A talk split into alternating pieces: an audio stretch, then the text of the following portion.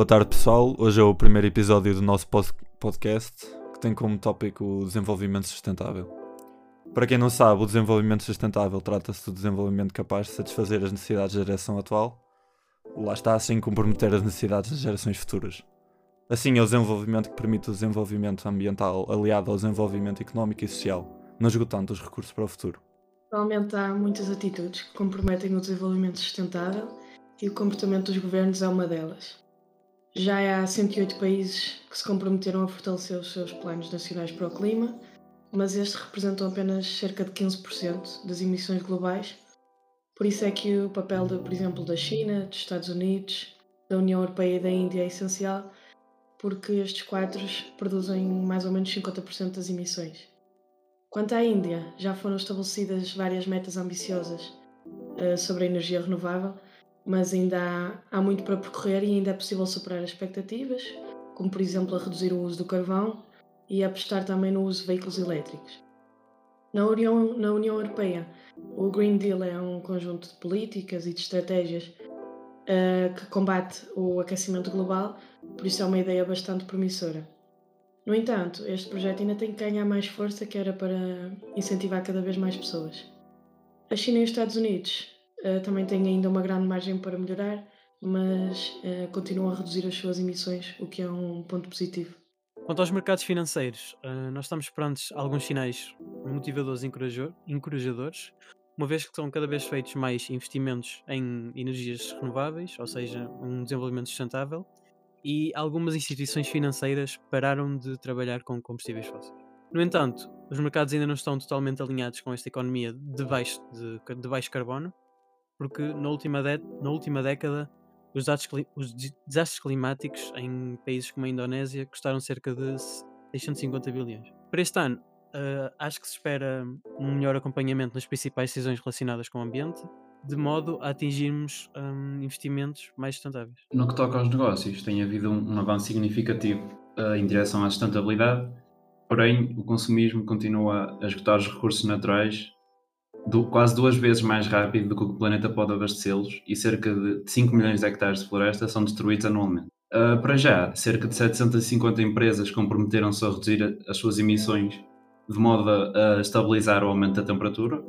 Uh, no entanto, seria importante que pelo menos mil empresas se comprometessem a, a estabelecer estas metas de redução de emissões. O fator é ainda o desenvolvimento da tecnologia, que assume um papel essencial uh, na redução destas emissões, uh, por exemplo, priorizar a energia renovável e expandir os, os veículos elétricos são duas de, das muitas medidas que, que se podem tomar. Uh, como por exemplo, atualmente cidades chinesas já vêm a apostar mais em veículos elétricos e tanto no Chile como na Colômbia também há já um, um grande número de veículos elétricos. Relativamente à energia renovável, uh, ainda é esperado que a capacidade de armazenamento uh, em baterias uh, venha a crescer significativamente nos Estados Unidos. A remoção do, carbono é ainda outro fator bastante importante e cada vez mais estão em progresso planos que incluem tecnologias inovadoras para remover dióxido de carbono da atmosfera. Uh, a mudança climática torna-se ainda uma questão urgente, sendo que muitos ativistas exigem uma ação climática. Uh, atualmente, os 10% mais ricos do mundo produzem metade das emissões de gases de efeito de estufa, enquanto os mais pobres sentem os impactos com mais intensidade. Uh, esta constante luta dos cidadãos levou 15 países a declararem estado de emergência climática e por isso que é essencial que este ativismo continue de modo a provocar atitudes políticas mais corretas e concretas. O que nos faz questionar sobre será que estaremos a seguir um bom caminho? Uh, que medidas podemos tomar para alcançar o desenvolvimento sustentável? De facto, o desenvolvimento sustentável sugere qualidade em vez de quantidade, com a redução do uso de matérias-primas e de produtores, privilegiando a reutilização e a reciclagem. Assim, há uma diversidade de ferramentas que nos permite alcançar o desenvolvimento sustentável, sendo que atualmente algumas empresas seguem conceitos difundidos uh, por certas organizações, mas é essencial o papel de cada um de nós nos como cidadãos. Mudar de atitude no nosso cotidiano é urgente em prol de um mundo melhor. Por exemplo, repensar ou seja, antes de agir é necessário parar e pensar, visto que podemos optar pela atitude certa uh, e evitar certos comportamentos que prejudicam a nossa qualidade de vida, a preservação da natureza, etc. Será que todos temos a melhor atitude? É importante refletir sobre isso então. Uh, utilizamos, uh, por exemplo, se utilizamos pilhas recicláveis, se aproveitamos e reparamos uh, produtos ao invés do, do, dos descartar? Temos também de reduzir uh, o, o, consumismo exagerado, é um dos grandes problemas atuais, dado que, abusar, dado que abusamos do, do, que o planeta tem para nos oferecer e muitas vezes desperdiçamos. Será que temos um comportamento correto no que toca a isto?